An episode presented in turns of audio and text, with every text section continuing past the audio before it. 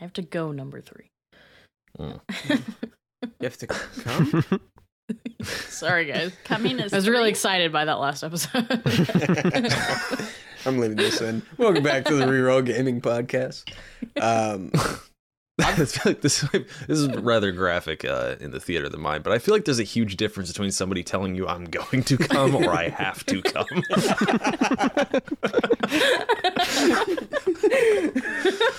Just really passionately. you don't understand. That just makes me picture they got really bad blue balls. I don't think that's Yeah, how that fair, works. Yeah. Blue, green, purple, all of it. It's- Oh God. It's gonna pop. Ew. Oh, that's the line. uh, I do have a fun icebreaker for you guys, and as usual, let me know if we've already done this because that's entirely possible. But what is? I'm curious. What is the first rated R movie you guys saw or remember Hmm. as a kid? I have a lot of weird fucked up memories of seeing movies before I was old enough to like process the terror that came with them. I think that is g- our generation in general. Yeah. The Matrix was my first rated R movie. The first Matrix. Yeah, the first Matrix. That's a that's a good one. Yeah. My dad liked it enough that he let me watch it so he could have someone watch it with him. The movie's not particularly like gory or anything. I think there's just a lot of swearing and yeah, stuff. there's swords. and violence. Yeah. is good. Well, Yeah, I mean, but I mean, it's you know. America, so that could be And some kind of Yeah. weird, creepy, like parasite going in your belly button type Yeah. scenes and yeah, stuff. that's kind of It's definitely up. some yeah. body horror. yeah. Yeah. And the mouth getting closed up. Ah, that scene was creepy. Gosh, yeah. Hmm. It's funny, Tanner. I think you and I were actually talking about it maybe in the last episode, or maybe just before. Uh, mine was Rose Red. It's a Stephen King, Steven Spielberg. Oh movie. yeah, yeah, yeah. Hmm. Yeah, about a house that's alive and haunted and psychic, and can not only fuck with your mind, but also like physically fuck with itself. And uh, It's like Monster House. yeah, except yeah, yeah, it's exactly even more, like movie that. more of a kids movie than Monster House. I always am a sucker for haunted house stuff. We uh there's an adventure. I wish I could remember who it's by. Um, for Delta Green, that's like a haunted house one called. uh What is it called? We played it. The one that we were playing? Yeah, we played it off air. The Spooner Avenue one. Yeah.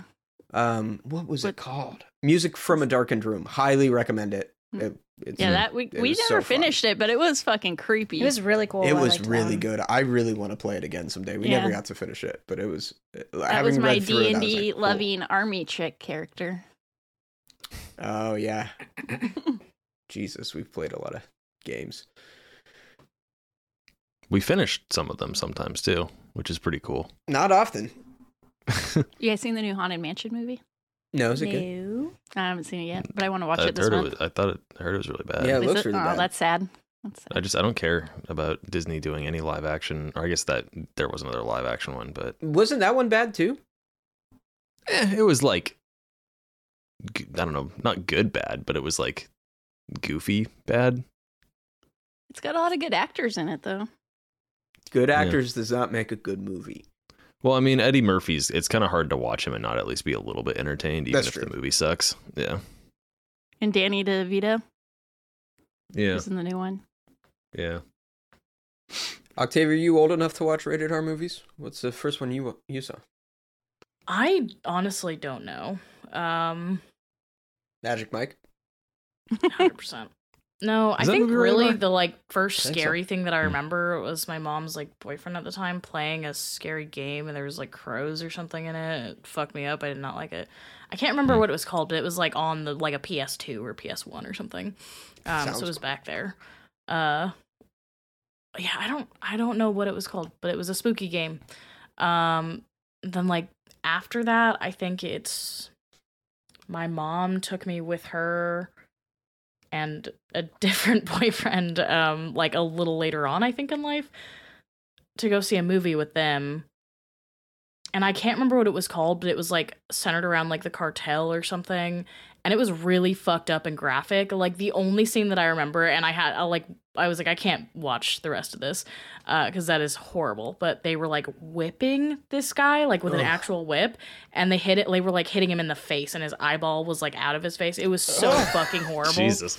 I was like, I don't, I cannot watch this. Like I think this is good for your developing brain. yeah, it was Oh. great. Um, no body horror stuff. Like I just, I really can't do a whole lot of that. It, it fucks me up too much, especially around the face and eyes and mouth. Like I don't and ears. No, I'm good. Yeah. none of I that. I remember something similar happened to me. I was at my grandparents' house, and my Your grandpa eye put was on. out of your head.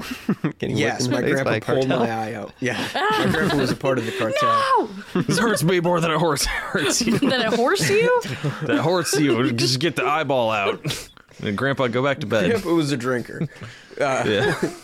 But no, he. I was over at his house when I was like, I don't know, eight or something, and he puts on the Western Channel. He fell asleep, and I ended up watching like way too much of a movie where they were like scalping people, and my grandpa woke Oh, up mid scalping scene and looked over and probably saw just wide eyed child Tanner like permanently getting fucked up, and he was like, "Oh, uh, SpongeBob." oh god. You're like, fuck off, Grandpa. I'm a Grandpa, goddamn man cool. now. Give me that remote or I'll scalp you. Grandpa taught me how to Here we scout go. people. I don't I don't remember the first rated R movie I saw, but I my first horror movie that I watched was The Messengers. Um Oh yeah, it's a good movie. I don't know if I've actually. seen that. I shit was like it. creepy as it was. Um, Kristen Stewart, right? Yeah, yeah. Mm, interesting. Back when she was like, She was really 17? young. Yeah. I, I I don't remember. I went blah, blah, blah. I ended up watching it again when I was older, and it was still like a pretty good movie. It wasn't like the best movie ever, but it's like not bad. Actually, yeah, Okay. Yeah. That seemed like a movie that was written for like a lot of 16, 17 year olds to sneak into it at the theater. I was like 13 when I watched my first horror movie. I think, but my mom wouldn't let me. I loved horror Yeah, ever like- since. I have like a couple snippets of just like I used to in the um when I was a kid there was this house that like you would you'd come down the stairs and you were like behind the couch in the living room facing the TV.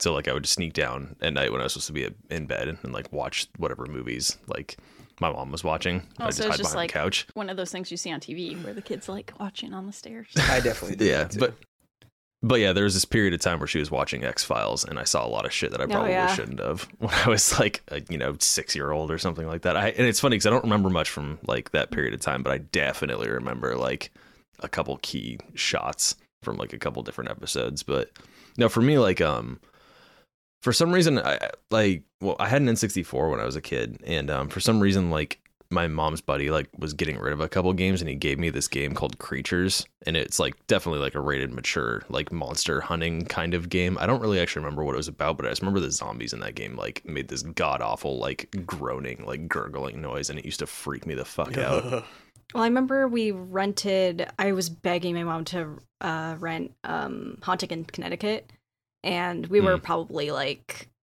it was it was wild. Um, but I can't remember how old we were. We must have been like 13, 14, somewhere in there. Um, and so we we convinced her. Me and Talia convinced her. Me and my sister um, convinced her to get it, and then they got to the part where they're like cutting off eyelids of people in like a, in a basement morgue of the house that they're living in and she like turned it off and we I was like no keep it on I want to watch the movie and she was like nope so I had to wait like until later in life to actually go back and watch it but she was not about the eyelids thing Man, I wonder if parents realize that that only makes it stick in your mind harder because you don't get to see how it fucking turned out, and so you're just like you don't get resolution. you're just thinking about it and thinking about it, like off and on for years. Yeah. Mm-hmm. And every time you're just like, I want to see that shit. Like parents out there, Fuck it's me up so bad like yeah, it's if if your kid has already seen the part where an eyelid is getting snipped off by fucking scissors or whatever, whatever's coming next is probably not really worse than that. Like Well, and let me put it this way to you too. You know, kids are crafty. Um, when my mom, when Resident Evil 4 first came out, and my mom told me I couldn't play it, guess what I was doing like a week later? I was playing Resident Evil picking 4. flowers. Like they're- Respecting they're your mom's play- wishes. right. it's like kids are gonna find a way, so make sure that they just, you know, make sure you're there with them, not like in opposition to them. You know, navigating that stuff. Yeah, I from, never wanted to find a way. Just saying. from a bunch of people who do not have kids. Take our advice. Let your kids do whatever they want. Mm-hmm. They'll turn Yeah. out fine. Just look at just look at us. We all I mean, Yeah, we're here, you know? We made it. We're here. Survive. Most of us are fine. and here we are in Frost Knuckles' tent, or on the outside of it, rather. Flint, we left off on you viewing the party as Star is coming out and greeting Kiaran and Bo, notably without Groth. So why don't you guys actually tell me what's happening in this very moment? Uh, before that, I would like to, based off what the guard was saying about being loyal to Frostknuckle and not having the brand being connected to that, see if I could just kind of get an idea looking around the camp of what percentage seem to have a rune that I see. Okay. Um, I think I'm gonna go for. I almost A think. beer. Yeah, I think I'm gonna go home. I am home. Go number three. I think I'm gonna go number three. Excuse me. Um. Okay, give me. I think either per. Yeah, perception works here. I think.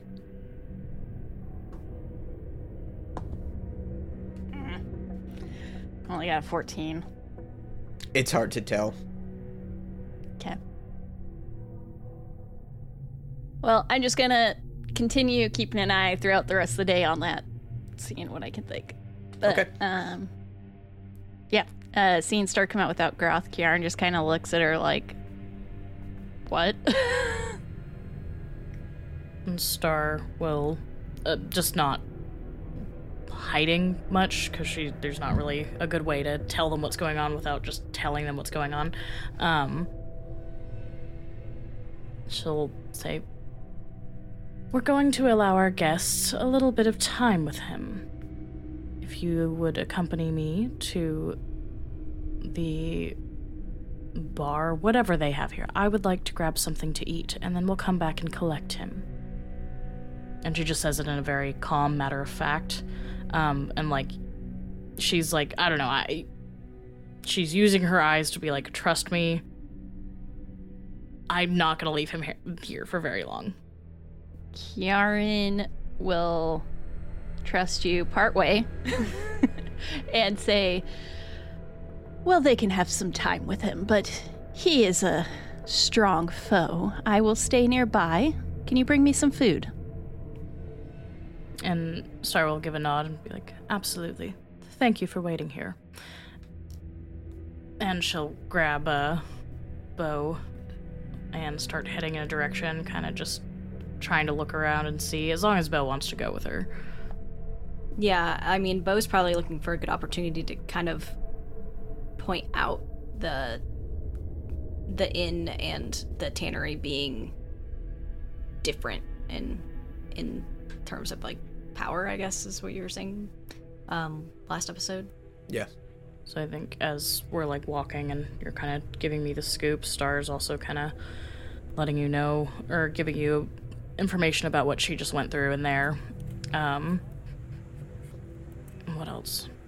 Just like I, I noticed that tannery mm, the first time we checked out this place. Something's definitely off there, and things seem a bit awry here. I'm not so sure Frostknuckle holds the sway that we think he does. I agree, and something's up with this inn too, so just be careful. And I Can will Flint too. hear this conversation from where he is? Give me a perception check. I mean, to be Okay. fair, I'm sure they're trying to not let people over here. Yeah, I mean we're we're staying yeah. away from people, but yeah. With a 25, I think you can gather a partial picture of this. I don't think you can hear entirely what they're saying, but you hear things like frost knuckle and Specifically, I just want to know if Flint's picking up that part about him not being like as much in the seat of power as we thought that he was. I think yeah, I think you do. Okay. Meanwhile, Groth, you are left alone, and this scene inside Frostknuckles' tent is tense. He holds your gaze for an uncomfortable amount of time. Leave us. Red Star. He commands the dwarf, but she doesn't move at first. Do you know what you are doing, darling? I said leave us. His wolves begin to growl as they circle around her. Taking another moment as in a sign of protest, she huffs and then storms out of the tent. And at this point, Star, as you're talking with your companions, you see her throw the tent aside, frustrated. Doesn't even acknowledge you, turns to the left, and walks straight towards the tannery. In fact, Flint, I'm gonna need a stealth check from you. mmm Was Star and Bo just staying outside, or were you walking towards? We probably had taken a couple of steps, I would assume. Yeah. Like, Yeah. You haven't. This happened pretty immediately after you guys left. Okay. 23. Okay. Red Star is walking with purpose and with anger, crunching in the snow with weight. She mumbles to herself in Dwarvish, and you can hear this, Flint. Bloody bastard. What a fool. I hope Davy knows what he's doing. Obviously, Flint turns his ear to that. and she walks past where you are, but stops briefly. She looks over her shoulder, and you try to hunch away under your furs, just be unnoticed. She looks at you before she looks back and continues to the tannery. Like eye contact or just looked in my direction? Looked in your direction. Okay. Interesting. Gruff, inside the tent, you are face to face with Frost, Frost Knuckle. Nobody else is in here except the wolves. One of them sniffs you. Right at the back of your calf, just I'll kind of roll my calf so he can get a better better sniff. I'm just like, yeah, trying Groth is desperately to pet the doggies, like with your hands tied. like, hey, so now that we're alone, how do you get those to like you? Yeah, I think. Well, yeah, actually, that was that was something Groth was going to ask Frost Knuckle at some point. Um,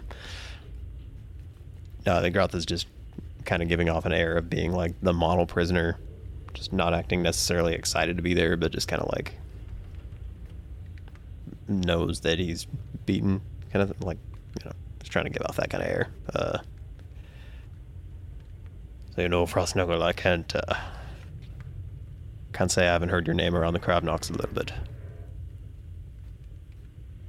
How'd you how'd you get all these orcs together like this? They're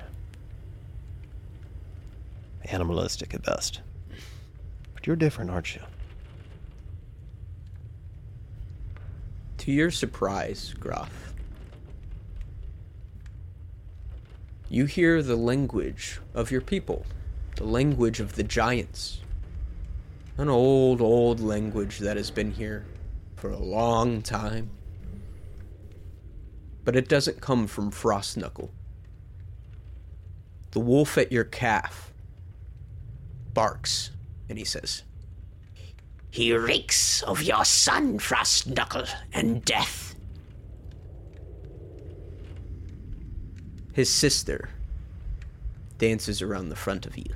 I think we should tear him apart. Establish your authority with the corpse of the one Zarox wants.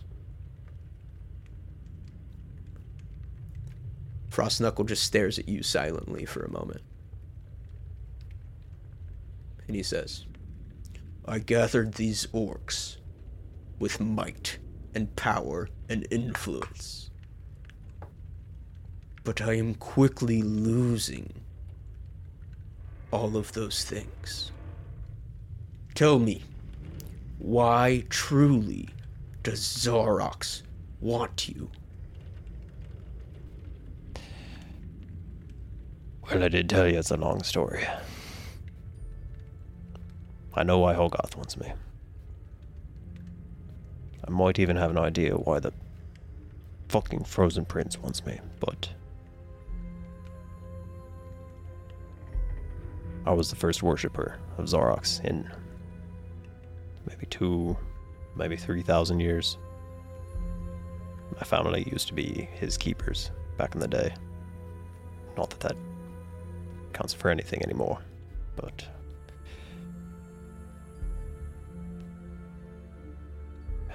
I guess there's no reason not to tell you.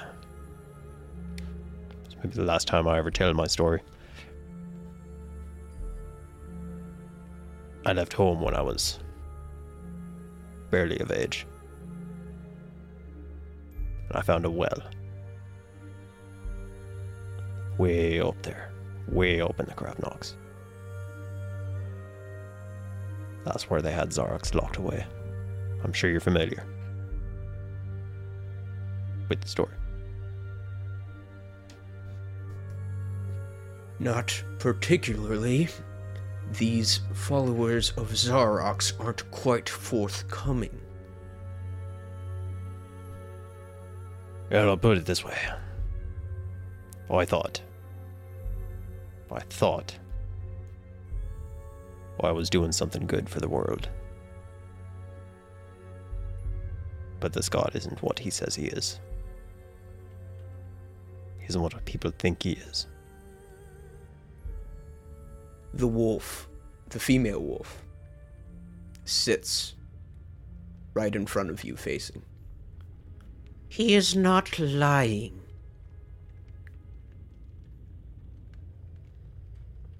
Listen, half giant. I am no fool. I am no abomination like that priest and the torturer in the tannery. I know the lack of sun and the shattering of the sky is bad. Bad for everything, not just business, but life. But whatever the fuck you unleashed, there's no stopping it. This Hogoth, the. I've heard of whispers of the champion. The one who bent the frozen prince to his will. There's no stopping this. He is the harbinger. That's why I'm here, buddy. It's. That's why I let him bring me in. I don't know if I could have stopped him, but. I figured.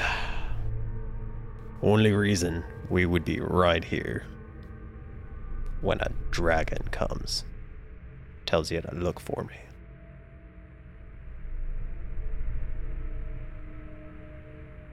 I think there is a way to stop him. I don't know what it is, but. This is all too perfect, isn't it? There's a reason. Whoever's really calling the shots, and it's not Zarox, wanted me to be your captive. He shakes his head. Frustrated. Exhausted.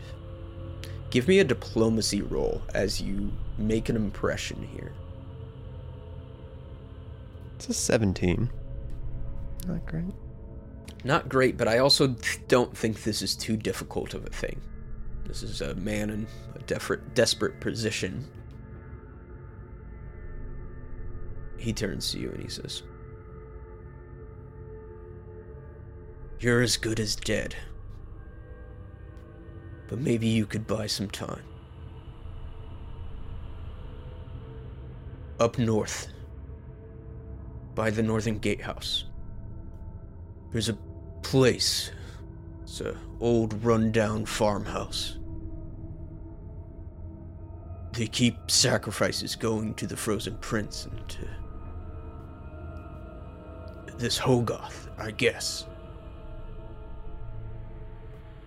We'll put you there. You use that, and he eyes the dagger in your belt. You use that. Maybe you could get out. To come tomorrow morning, I have to call that dragon. Best if you're not here. Do not want bronze hammer? I'm not a fool. I'm not getting bronze hammer.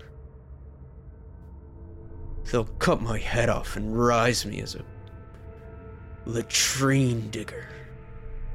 I'm nothing but a tool to these people, and when their soil is plowed, then they can plant their seeds of undeath. I'll be cast aside. I think Roth is gonna undo his hands. just, just pick him out and say, "It sounds like we're on the same page then." That's interesting. And I will just undo my trick knot real quick. Um, and I'll uh, I'll like clear his table in the middle of the room and start like My miniatures. Those were collectibles. My 1999 McDonald's Phantom Menace cup. I have uh, a question. What the just fuck? because this is yeah no just because this is getting into more of an something that Flint would be interested in. Uh, during this conversation, can Flint have like gotten himself into a position where he could maybe be up against the tent and hearing what's going on? I think I specifically said last Right. episode the tent is too thick to hear through on purpose. It's completely impenetrable. There's no like little weak spots that Flint could nestle his ear into on the backside, perhaps. Why don't you give back door? me a stealth check? Okay. It's bad. it's an 18. An 18. Okay. I think with an 18, you cannot find a. You cannot get close enough to inspect some places that you think maybe you could slide a dagger and creep in. But this is a very finely built tent, and any of these places that you could possibly penetrate are within sight of being seen, or within sight of being seen. You know what I'm trying to say? Well, basically, You I think how Flint's it. gonna Flint's gonna take this as like maybe he could, but not in the amount of time that it would take where that patrol is probably gonna come back around. Correct. So I think um, Flint's gonna like swear under his breath, frustrated, but then I think he's gonna turn his head and. Um, where did uh, Red Star look like she was going? Maybe towards the tannery. The tannery. I think he's gonna start heading that direction, trying to follow her. Okay. Kiaran. And I was just gonna say, yeah, Groth is. Uh, this is probably a way to occupy us for a second. Uh, Groth is just gonna be like drawing maps showing Frostknuckle like points of interest for him to think about, and pretty much. I don't know. I'm not gonna give away everything, but Sure. I'm gonna start bumping heads with him and probably spend. sorry, uh, start bumping heads with him and probably spend the immediate future just thinking of ways that we can like subvert whatever Zarox is doing. Okay. I have to pee, Okay, so I will be right back. Too bad. this has gone two unexpected places in two episodes. I I did not expect I'm that I was that Frost fucking- Knuckle was gonna. I. this is- I don't know. I had a feeling. I was like, he doesn't probably like that Zarox is here. It doesn't seem like he does. No, yeah. I don't. I don't know. Yeah, this is really interesting. We about to get a fucking orc army. Don't tell Tanner I said that. Uh, no, yeah. People say no pets. No smoking, no pets. First and last do at signing. Uh, no washer and dryer, no um, bathing, no yogurt. No We don't noise after 9 p.m. Yeah, 5 p.m. actually. Um, Three hundred dollar application household, fee. don't Take a, yeah. Kiaran. I'm just curious if there's Star. any chance Kiaran might have seen Flint. Give me a perception. You want me to roll a contested stealth roll? No, because I know your stealth rolls, and this yeah, you is got you got an 18, right? yeah. Well, for trying to peek in the tent, but I feel like this is different. Well, 'cause I'm last episode you got a, you rolled a two and got a seventeen But also to like, hide where you I'm were hiding. So that's your. I'm like, sitting right use. outside the tent, and you were trying to peek in the tent. Yeah, I mean, that's I was on the back. But I mean, yeah, you can try to see me if you want. I just think I if you're rolling to try to see me move away from the tent, that should be a different stealth roll. But that's fine. I'm not the DM. That is correct.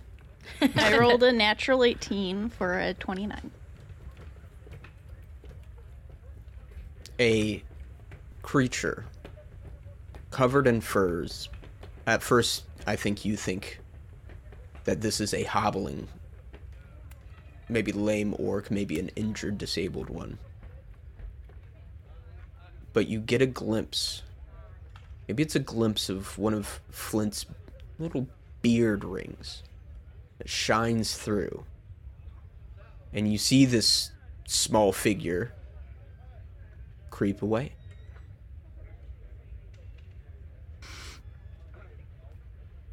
She just kind of nods to herself, like I knew it. This whole stealth engagement for having a plus 15 is going about as poorly as it possibly could. Yeah. And I'm not Yeah. a fan of it. like every I'm just, short of I you think being I outright. feel like stole it. everybody's luck last round. I just fucking I Right, yeah, you had were to keep fucking it sinking going. them left and right. You were taken from the bank for sure. God, I was No, spec- so scared. Specifically, I feel like whenever I do stealth, I just roll like fucking shit. Well, I tell you what, you keep failing, something's gonna happen. So get good. Sure. What are you guys doing? Heading towards the uh, inn currently? yeah, I think so. Great. Well, Kiaran's still Yeah, hanging I'm- out. She said she was gonna I'm still hanging out thing. at the entrance with the guards there. okay. Um, and Bo and Star were heading in the direction of the inn and talking about some things. Okay. You guys are not very far from the inn. Star, you and Bo cross the road and get into this alleyway that contains uh, numerous buildings. It's sort of an alleyway, um, just in terms of it's such a well trodden path that the snow is crunched, shoveled, and melted. And as you get close, and Kiaran, you can see this from where you are, another disturbance seems to hit the camp. Because I just love throwing curveballs at you guys. You hear shouting. None of you speak Orcish, I believe, correct? I don't think so. Excellent. You hear what you can't decipher but can probably deduce. You hear rock knock, rock knock, shouting coming from outside the gates. And you hear the distinct creaking of these wooden gates as they open, sliding across this icy frozen ground. And an orc riding on the back of a dire wolf is charging through the upper half of a corpse of what seems to be some sort of black reach soldier is draped over the back of his mount. And you have a front row seat here, Bowen Star, because this man strides on the back of his direwolf directly up to the inn. A crowd starts to gather around the tavern. This orc dismounts his wolf and removes the torso from the back of his mount. And he shouts, Unholy one! Unholy one! I have brought you a gift! He heaves this corpse into the snow in front of the front porch area of the skewered dwarf. Uh, if it doesn't appear like Frost Knuckles coming out, Kiaran will kind of glance over at the guards and just be like, "Should you grab our leader?" The guard looks back at you and says, Not yet. Starbow, what are you guys doing? Are you joining this crowd that is gathering? You're pretty close to this. I think. Oh, you go ahead. I was gonna say maybe not necessarily join them, but get a little closer just for to view for viewing's sake. What's going on? Yeah, I think Star kind of follows Bo's lead and would assume they kind of go around the side so they get a good view, but they're not like really, In it. yeah, in it or would be targeted necessarily as like someone to have some shit done to them. Um, but we want to see. Okay. Where there has always been this lingering blanket of fear, it is now actively gripping anxiety. Maybe at the edge of this crowd, a orc in front of you is perspirating. You can see through his furs at his neck, forehead. Everybody and everything is tense. After a few long moments, a skeleton, draped in clothing that w- could once be considered lavish, but has long since fallen to become tattered and faded, strides out of the inn. He produces what looks to be an old, broken violin and a bow. I think they're called bows. Yeah. Bo, I said to not get in the middle of it. Come back over here. He's oh, like what are you holding me doing? like a baby. I found this. Play this violin now. We're we're, da- we're dating. He's baby. this musician slides the bow across the strings of his instrument, letting loose this eerie, sh- letting loose this eerie, sharp, vile note. And behind them, a robed acolyte slowly steps forward. Her steps are surrounded by the silence of fear that grips everyone around her. And this woman is draped in a translucent black dress, thin and revealing. Somehow, the unbelievable chill of the wind does not cut through her. She glides with a gentle grace. A collection of chains jingle as she descends the steps, each one of them affixed with a different iteration of the symbol of Zarox. Several of them collections of bone or flesh. She is wielding a dark scythe that seems to swallow any light protruded on it as she steps forward, her voice sounding distant and alien. What have you to offer a great Lord Zarox, the defier of death itself? This boisterous orc strides forward with a sense of accomplishment, staring into her lifeless black eyes. The sharp violin note begins to move faster and faster as this fiddler behind her seems to embrace in the tension. I brought you the corpse of an officer of the humans. He grabs the corpse by the hair and pulls it up. And it's this young man sharp features, maybe noble born. They say he was rich. They say he had influence, and he pushes him in the sh- in the snow.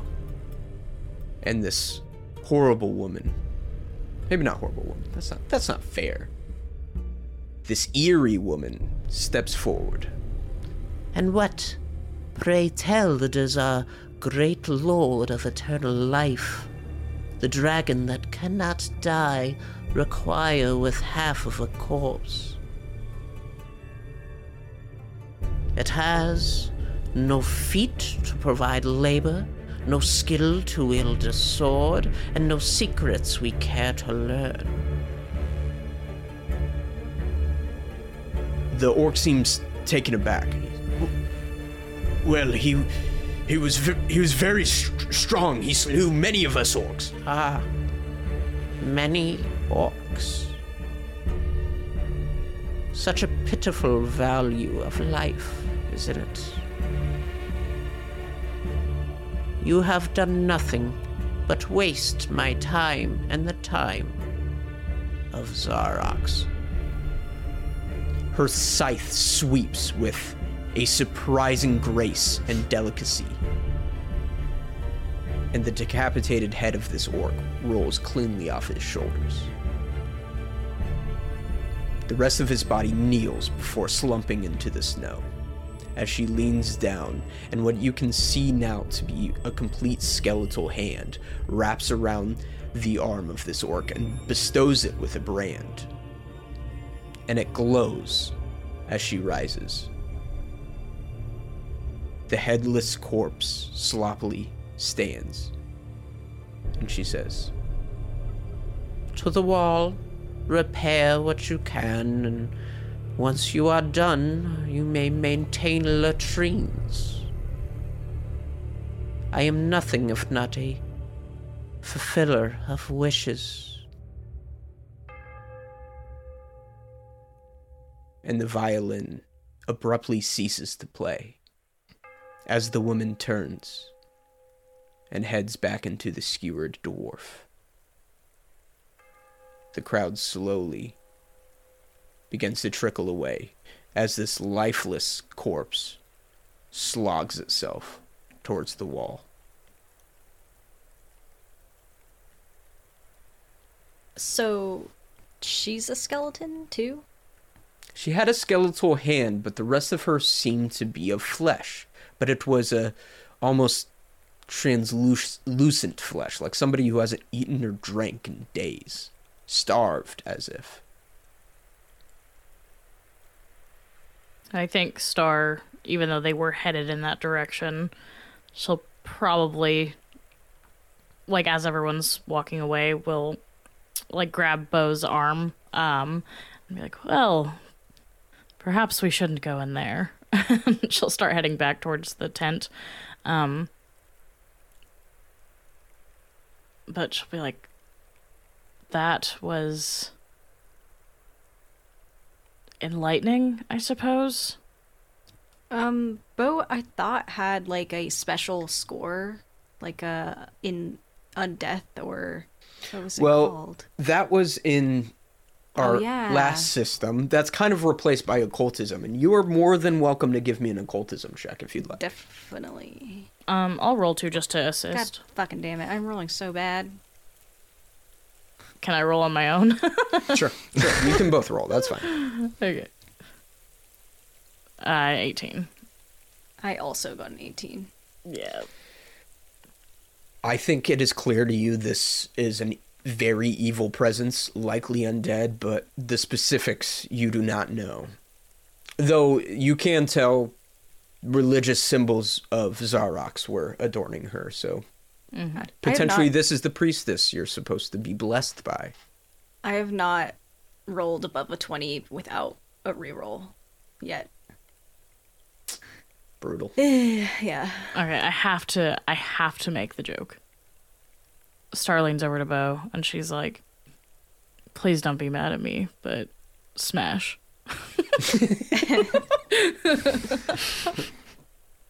Is it the arm that's doing it for you? I could Oh, yeah. see I could see Bo and Star marrying the fiddler and this priestess and leaving you guys behind. Damn, this is actually not that bad. Like, Please. The way the sick. fiddler held the bow is just enough for Bo. It was so soft You hold gentle. me like that? Yeah. I am Make also me- named Bo. Make me That's my pickup a line. Series of notes, if you know what I'm saying. Okay, Flint. Uh, I hate it. Let's jump on back to you. Let's do that. What, pray tell, are you doing? Um, Flint's trying to pick up Red Star's trail now and see where she went. I think you could have very easily have followed her to the tannery. And she right. goes underneath this canopy, passes all these horrible skins, and tosses open the tent flap as it closes behind her. Um, from the previous assessment when he first kind of dropped down, is there? There's no other way into this tannery except for the front flap. That seems to be the only entrance, but this is more of a um, temporary shelter. It is not actually a structure. Um, That's kind of what I was getting at. yeah, it's not. It, it's definitely not as impenetrable as Frost Knuckles' tent. Yeah. So I mean, Flint would love to make a back door if he can. Of course. Of course he would.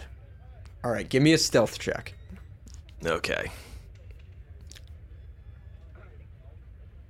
Better. 29. Okay.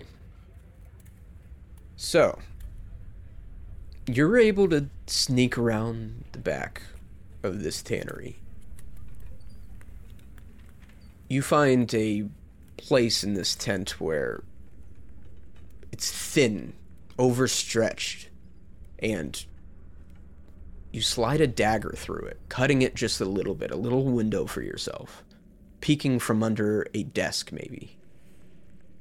And inside you see, and one thing I, I do have to really push upon you is once you cut this open, the stench that permeates mm. out is unbelievable. In fact, you need to give me a fortitude save. All right. Nat 20 on that for some reason. Okay. Maybe being exposed to the hides that I was wearing kind of steeled me against it, even if it is still incredibly potent and putrid. Or, you know, your milk car. I mean, are they comparable to the? Is the is the stench of the tannery comparable to the sweet, savory Just palate break of the uh, the the milk gar? Milk gar in half and stuff up, shove it up your nose for good measure. The other half goes in your butt. Yep. You're able to power through this obscene scent and peek inside this tannery. I think yeah, Flint does react when as soon as he cuts that flap. It's just oh, by the bloody gods!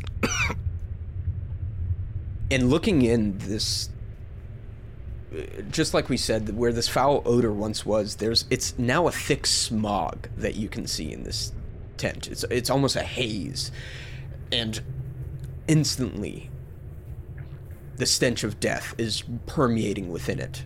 This is a vile palpable place of death. In fact a flayed corpse is spread across an examination table covered in a bizarre mix of old coagulated blood with fresh discolored blood on top of it running down the sides of the table slowly dripping. And leaning over this corpse is a woman with rotted flesh stitched together in mismatched patterns she tinkers with alchemical reagents, shaking a vial of mysterious green liquid until it glows, and then pouring it into the throat of the skinless corpse.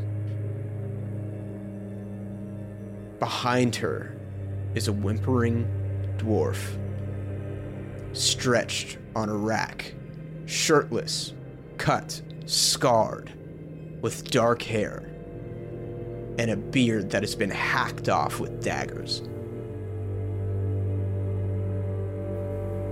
Red Star approaches the dwarf and says, Darling, I hope you found quite enough time to seep in the work of our friend here. I need you to answer these questions. Where is the other Legionnaire? The dwarf shakes his head and says, There. There is no other Legionnaire. It was just. just me left. That's the wrong answer. You see, there is a little hunchback fucking dwarf just like us creeping through the camp. Now, who am I dealing with? I don't know. Don't know, and I wouldn't tell you if I did, you witch. He spits a bloody glob of saliva at her. She just lets out this sharp curse. If you're not going to tell me anything, darling, I'm not going to leave you alive. I will let the alchemist do whatever she wishes. And this undead thing looks up sharply and creaks her neck almost to a full 180 back at him and says, I could use a fresh cadaver.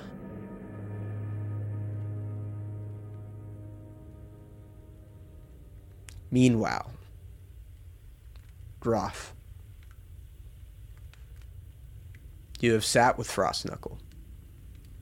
You've given him a little bit, maybe tensed out the situation a little more. And he. Well, let me ask you what is your next step? Um. Yeah, I think Roth is. Uh,